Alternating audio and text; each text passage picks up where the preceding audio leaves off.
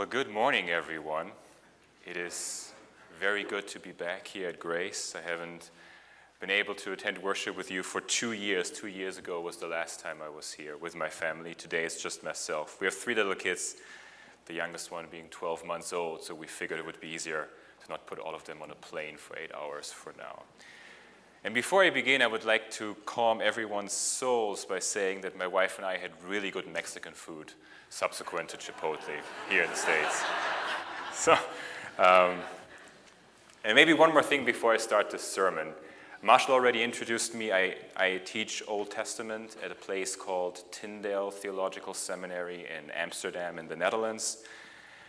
And uh, Tyndale exists really for the sake of the global church. Let me give you a number that I just read in an article that was published three weeks ago in Christianity Today. Um, in the United States, there's about one trained pastor for 230 church people. In the global south, where Christianity is growing the fastest, there's about one trained pastor for 450,000 church people. What we at Tyndale do is we try to change that. Uh, the majority of our students are students from Africa and Asia, mostly sub-Saharan Africa and Central Asia, who come to us. They come on full scholarships. They receive an education in theology to be pastors and uh, missionaries and evangelists and whatever is necessary in the countries they come from.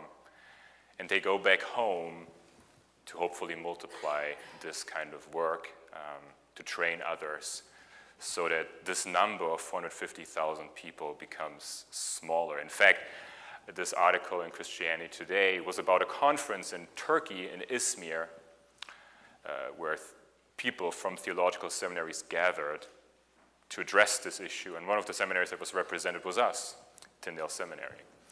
Good, good friends of mine were there to represent the school. And we do this because of people like you.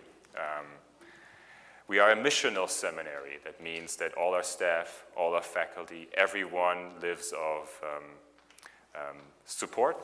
We, uh, we raise support for everyone who works at Tyndale and Grace. And the people here have very graciously supported us over the past three and a half years that we have worked at Tyndale, my family and I. And we are very grateful for that. And it's a joy to see graduation every year and see the people graduate. We're able to send them off into their home countries to do what God calls them to do. It really is a true joy. Um, I'm really glad that Grace is such a privileged and blessed place. Um, just the good news right now of the new building.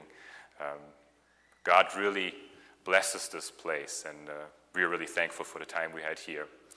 And if you want to know more about what we do, and if you think about maybe that's a, a a cause worth supporting. I'm going to be out in the lobby today after the service and next week after the service. So feel free to find me and talk to me. I would uh, very much like to talk to you about Tyndale. Now, without any further ado, um, let us open up God's Word. Marshall already read the passage uh, and talk about what is said there. So, as you know, I'm a scholar of the Old Testament and I teach at Tyndale. And I give lectures on all kinds of things uh, the Hebrew language, I give lectures on different books from the Old Testament for my students. But for my own research, for the time when I get to sit down and do my own research and my own writing, um, I really like to focus on the topic of kingship. And if you're familiar with the Old Testament, you know there's a lot of kings in the Old Testament. There's good kings, such as David and Hezekiah and Josiah. And there's bad kings, right? Kings like Omri and Ahab and Manasseh. And if you're a little boy, the stories about these kings, they're really the good stuff about the Bible, right? They're like heroes and enemies, battles and riches, fames and honor. Um, and perhaps sometimes feel like I should be afraid that I, I simply never made it to the more grown up matters of theology with my research interests. But I just really love the kings of the Old Testament. But you know, that isn't all there is to kingship in the Old Testament. If you read the Old Testament carefully, what you will actually find is that the true king of God's people throughout history was never really one of those human monarchs. The true king of God's people was and is always God Himself. Now, very early on this year, God strongly put the idea of, of His kingship on my heart. And I, I know this sounds kind of odd because I spent years of researching the matter of kingship in the Old Testament. But I figured that I, I didn't really have a good grasp of what it actually means to live under God's rule in this world. And I assume those of you who are here this morning might have a similar question. If God truly reigns this world as king, where's his kingdom? If God is really king, well, how then does he govern our lives? If God is the real monarch of this world, where is his power? Friends, I am here to tell you this morning that God's kingship over our lives is unlike anything we would expect it to be. I'm here to tell you and myself that God's kingdom is in reality powered by weakness. And that this has always been God's plan for the world and for the lives of every single one of us. My sermon has four points the governance of God's kingdom, the people of God's kingdom, the agent of God's kingdom, and the coming of God's kingdom. So, the governance of God's kingdom, the people of God's kingdom, the agent of God's kingdom, and the coming of God's kingdom.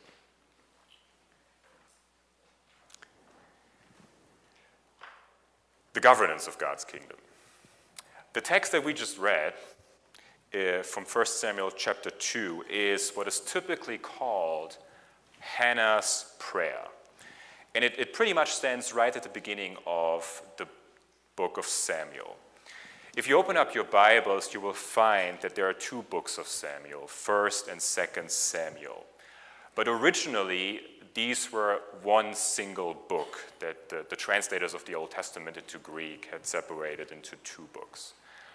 And this one book, this book of Samuel, that, is a his, that, that book provides a historical account of how the people of God at the time, the people of Israel, instituted a monarchy to rule over them. And that happened in circa 1000 BC.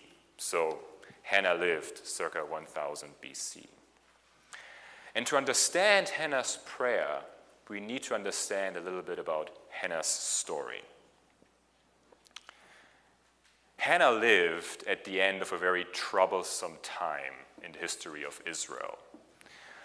It's a time that we call the period of the judges. And it was a time of much uncertainty coming from both the outside of Israel and from the inside. There were foreign armies, foreign powers constantly invading the country and occupying Israel. And there was also horrendous violence that Israelites did to other Israelites in that time.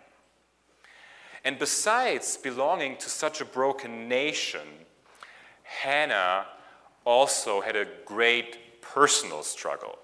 Uh, she suffered from infertility. She was married to a man named Elkanah, and Elkanah had two wives. The name of his other wife was Penina, and Penina was able to conceive children, and because of that, she harassed Hannah, who was not able to conceive children. So Hannah is desperate. And at one point, Hannah decides to turn to God in her desperation. Back in the day, people traveled to a sanctuary to worship God. This wasn't like going to church on a Sunday morning, rather, this is an extensive trip you do for several days. And Hannah and her family, they did this trip every year. So imagine Hannah and her husband and Penina going up to Shiloh, that's the place where the sanctuary is, and being there for a few days. How would you feel about being on family vacation with the second wife of your husband who hates you and harasses you? Hannah was desperate. And you know, there were parties around the sanctuary at the time that people were worshiping. There were dinners and, uh, and singing and happiness. But Hannah did not want to participate in this because of the shame and the hurt she felt. So one night, what happens is she goes out while everyone is partying outside of the sanctuary. She goes into the sanctuary and she prays that God would help her. She literally proposes a deal to God that if God would give her a child, she would dedicate this child to be a servant at the sanctuary. Now, eventually, Hannah does get pregnant, and this is the moment when she utters this prayer that we just read. Now, why would you start a book about kingship with the story of a vulnerable woman asking God for a child and her subsequent prayer of thanksgiving? Why would you want to frame the whole story of kingship in the Old Testament in this way? I believe this is so to convince us that the greatness of God's rule in this world is not found in the elite glories of human grandeur, but in humble reliance upon Him. Let me say that again. The greatness of God's rule in this world is not found in the alleged glories of human grandeur, but in humble reliance upon Him. The way the Bible tells this story is a call for us to look for God's work in this world in the low, in the broken, in the humble, not in the glorious and the mighty and the powerful. While the rest of the book of Samuel tells the story of several great men who rise up to power and fall from power again, this story begins with Hannah and her life, in her faith in God, in the midst of her brokenness. This is where God is at work. Eventually, Hannah's leader will become, uh, Hannah's son will become the leader of all of Israel. His name is Samuel. And he will institute the monarchy himself. He will even anoint God's very own chosen king, King David. But all of this is only a result of what happens to Hannah. It is only secondary, it is only an effect of God's work with the humble and the lowly. How can we make sense of this? I think we find a very helpful explanation of this in the, the great German reformer Martin Luther. Uh, Luther argued in several of his writings that the principle of how God works in this world is that God always works, and he used a Latin term for that, sub contrario, which means God always works under the appearance of opposites. Under the appearance of opposites. What's that, what does that mean? This means that God's power is found precisely where we humans only see weakness that his wisdom is found precisely where we humans only see foolishness. God's work is always under the appearance of opposites. And this is what Hannah's story is about. God's work in Hannah's life and in the life of his people, Israel, is powerful precisely where we as humans would perceive it to be weak.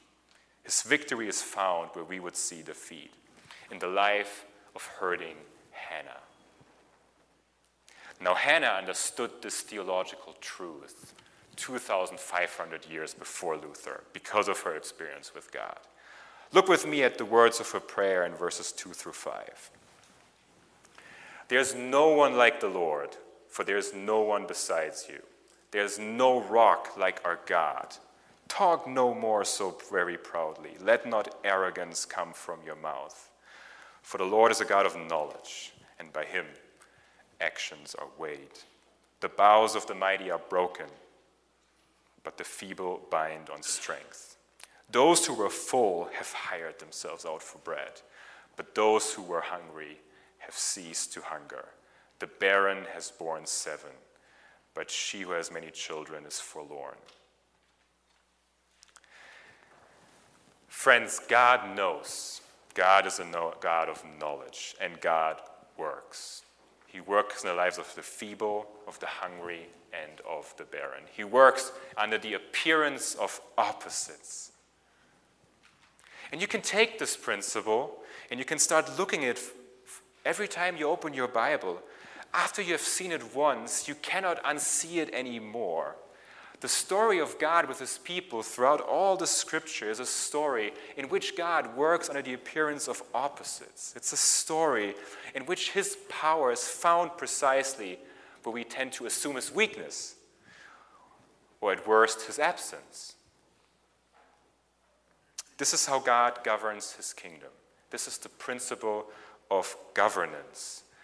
As Hannah says in her prayer, the pillars of the earth are the Lord's, and on them he has set that he has set the world. The world is the place of God's rule, and he rules this world by working under the appearance of opposites. And I'm sure there were times when you felt like God has forgotten you and does not work in your life. And perhaps you're living through such a period right now. And in such times, we are especially susceptible to the voices to come to us, either from other people or from inside ourselves, that tell us that God is not at work. Where is your God? Surely, if God was there and loved you, this would not happen to you. Surely, a loving God would act differently.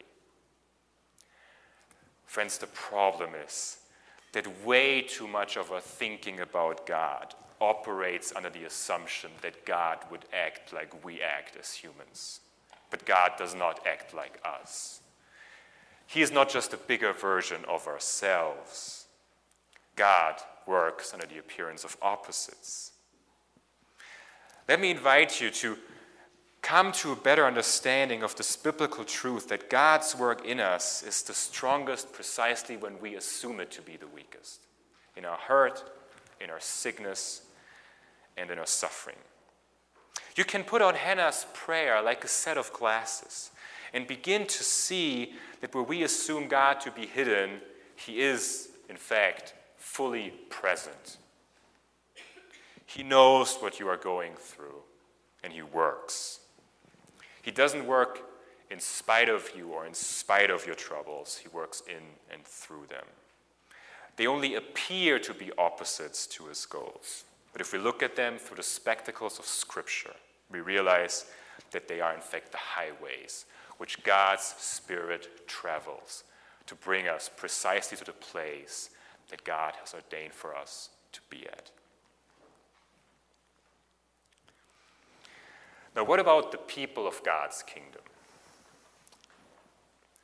We saw how God executed his rule, the principle of his government, but whom does he execute his kingship for? Who are the people of God's kingdom? I don't know if you watched the uh, recent coronation of King Charles, but the whole ceremony was really saturated with biblical references and references to the Christian faith. And at the beginning, there was this moment when a little boy came up to Charles and he greeted him and he said, O Majesty, as children of the kingdom of God, we welcome you in the name of the King of Kings, referring to God. And Charles then responded, In his name and after his example, I come not to be served, but to serve. So ideally, Charles follows the example of God, which is to serve the people. This little liturgical feature beautifully captured that God is not just the king in an abstract sense, he's not just a hidden ruler, but he is king for the sake of his people. He rules to help his people, he rules for his people, right? And Hannah says that in her words, in, in her prayer, in verses 6 through 9. The Lord kills and brings to life. He brings down to Sheol and raises up. The Lord makes poor and makes rich. He brings low and he exalts. He raises up the poor from the dust. He lifts the needy from the ash heap to make them sit with princes and inherit a seat of honor. For the pillars of the earth are the Lord's, and on them he has set the world. He will guard the feet of his faithful ones. But the wicked shall be cut off in darkness, for not by might shall a man prevail. Hannah essentially says two things here. The first is that the fate of each human being is not decided by their, own strength, but by God's rule. And the second thing is that God executes this rule over the fate of each human being for the sake of his faithful ones. And both these words of praise for God, they couldn't be more controversial in the times we live in because they attack two of the most cherished truths we have today, right? Our autonomy and our universalism. In the first place, we like to think of ourselves as autonomous, as the creators of our own fate. But Hannah knows better because of her brokenness. For not by might shall a man prevail. Rather, it is God who brings low and exalts. And if you go on now to continue to read the rest of the book of Samuel, what you will find is Israel's first king. His name was Saul. And Saul is the prime example of someone who tries to prevail by his own strength. But Saul didn't last long because he did not realize God's principle of governance. And that this principle cuts deeper than his self delusion of autonomous strength. And as a result, God brings him low. And as a result, Saul dies on the battlefield in a battle against the Philistines, including all his sons, his entire dynasty. Saul did not realize that even though he is king, a human king, he lives under the kingship of an even greater king. And there is this moment in the book of Samuel, pretty much right in the middle of the entire book, when you turn the page from 1 Samuel to 2 Samuel. Whoever separated the book in two did a really good job separating, it at the exact middle. Um, there's this moment when the news of Saul's death reaches David, who will later become the second king of Israel after Saul. And David hears that Saul has died in battle and all his sons have died, and he utters this lament, which really crystallizes in this one phrase David says How have the mighty fallen? David was in shock because the king had fallen. The pinnacle of Israel's political power had died in battle. Why? But we know Hannah's song, right? It's uh, in the beginning of the book for a purpose. We know that God's work is under the appearance of opposites God was not impressed with Saul's desire to prevail by his own strength, independent of God. How have the mighty fallen? Because it is the Lord who brings low and exalts. Now, secondly, we have a hard time with exclusivism. We like to think that everything is somehow equal. But God has a decided preference for the humble over the mighty. This is why it was precisely that the mighty have fallen. To quote Luther one more time, explaining what he means by that God works under the appearance of opposites, he writes God receives none but those who are forsaken, restores health to none but those who are sick, gives sight to none but the blind, and life to none but the dead. He has mercy on none but the wretched and gives grace to none but those who are in disgrace. The people of God's kingdom are those who know themselves to be forsaken, sick, blind, and dead before God.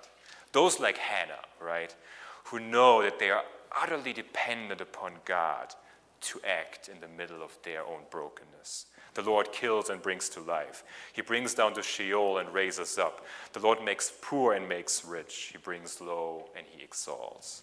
He raises up the poor from the dust, and he lifts the needy from the ash heap. At Tyndale, where I teach, we have that tradition of um, every other chapel meeting we have, a student gives a testimony of how they came to faith in Christ and how they ended up with us at Tyndale to study theology. And about a year ago, one of our students from Ethiopia gave a testimony which um, really blew my mind. So, this particular student, he grew up in a very poor family in Ethiopia, in Addis Ababa, the capital, capital which really struggled to make, to make the, up necessarily food that they had to eat for every day. Were really poor. And one day, he had the opportunity to become a, a sponsored child with compassion. So if you don't know compassion, you should look it up. It's a wonderful Christian ministry where you can sponsor a child uh, receive education, food, and also the gospel. Now, this student became a sponsored child with compassion, and he also became a Christian through that. And he was able to go to university to study, ultimately ending up with us at Tyndale to receive training to build God's kingdom in Ethiopia. Now, you know what he said? He said during his testimony, he said, God is so kind that he would raise up someone from the poor outskirts of Addis Ababa to know him and serve him with his life. When I heard this, I was ashamed. I was ashamed because I know the tendency of my own heart to accuse God of mismanaging my life. How quick are we, especially those who are so privileged, us, to say that God is unfair to us. Yet here is someone who has experienced so much poverty and praises God for his surprising kindness to him. Here's what I would say the people of God are.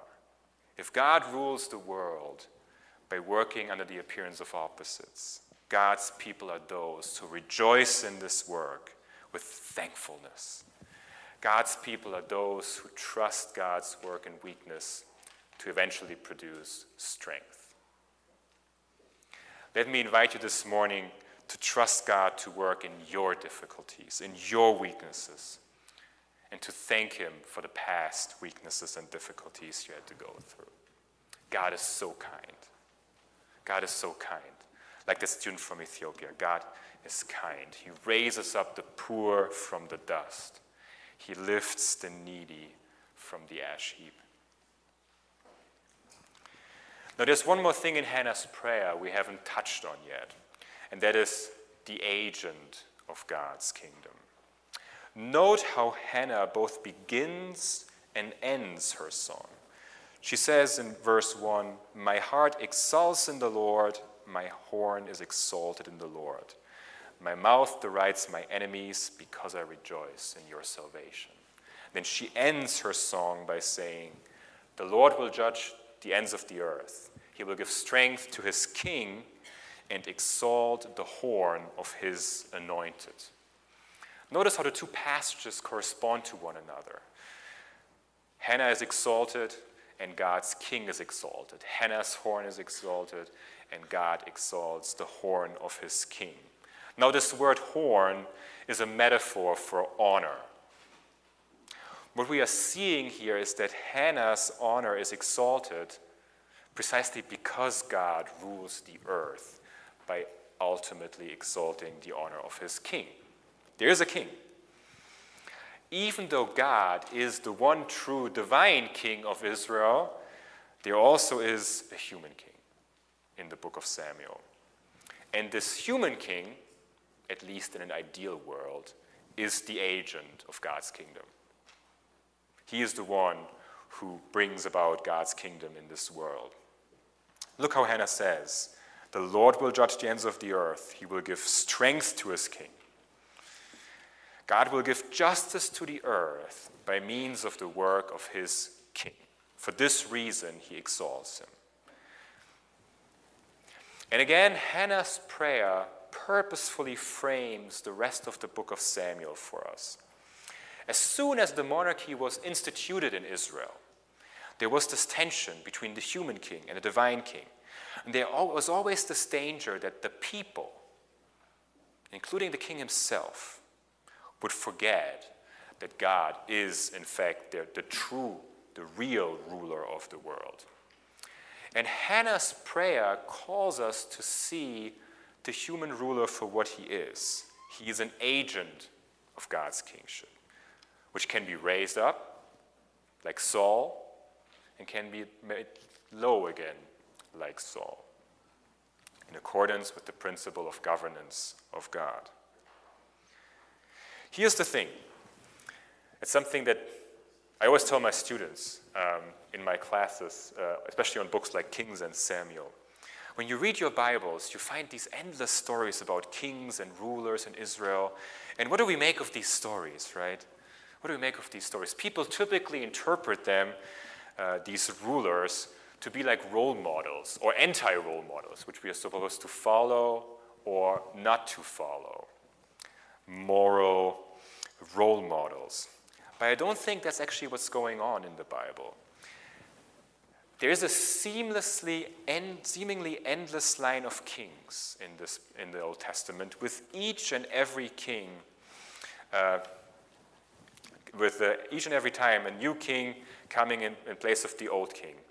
And I believe that every time a new king came, the people of God, the people of Israel, they would have had that hope again that this is finally the one whom God will exalt to bring about his kingdom. Because the human king is the agent of God's kingdom. Every time a new human king would have ascended the throne, the people of Israel would have hoped that he is finally the one who will function as the true agent of God's kingdom. Will this one be the one whose horn will be exalted in the Lord, like Hannah has prayed?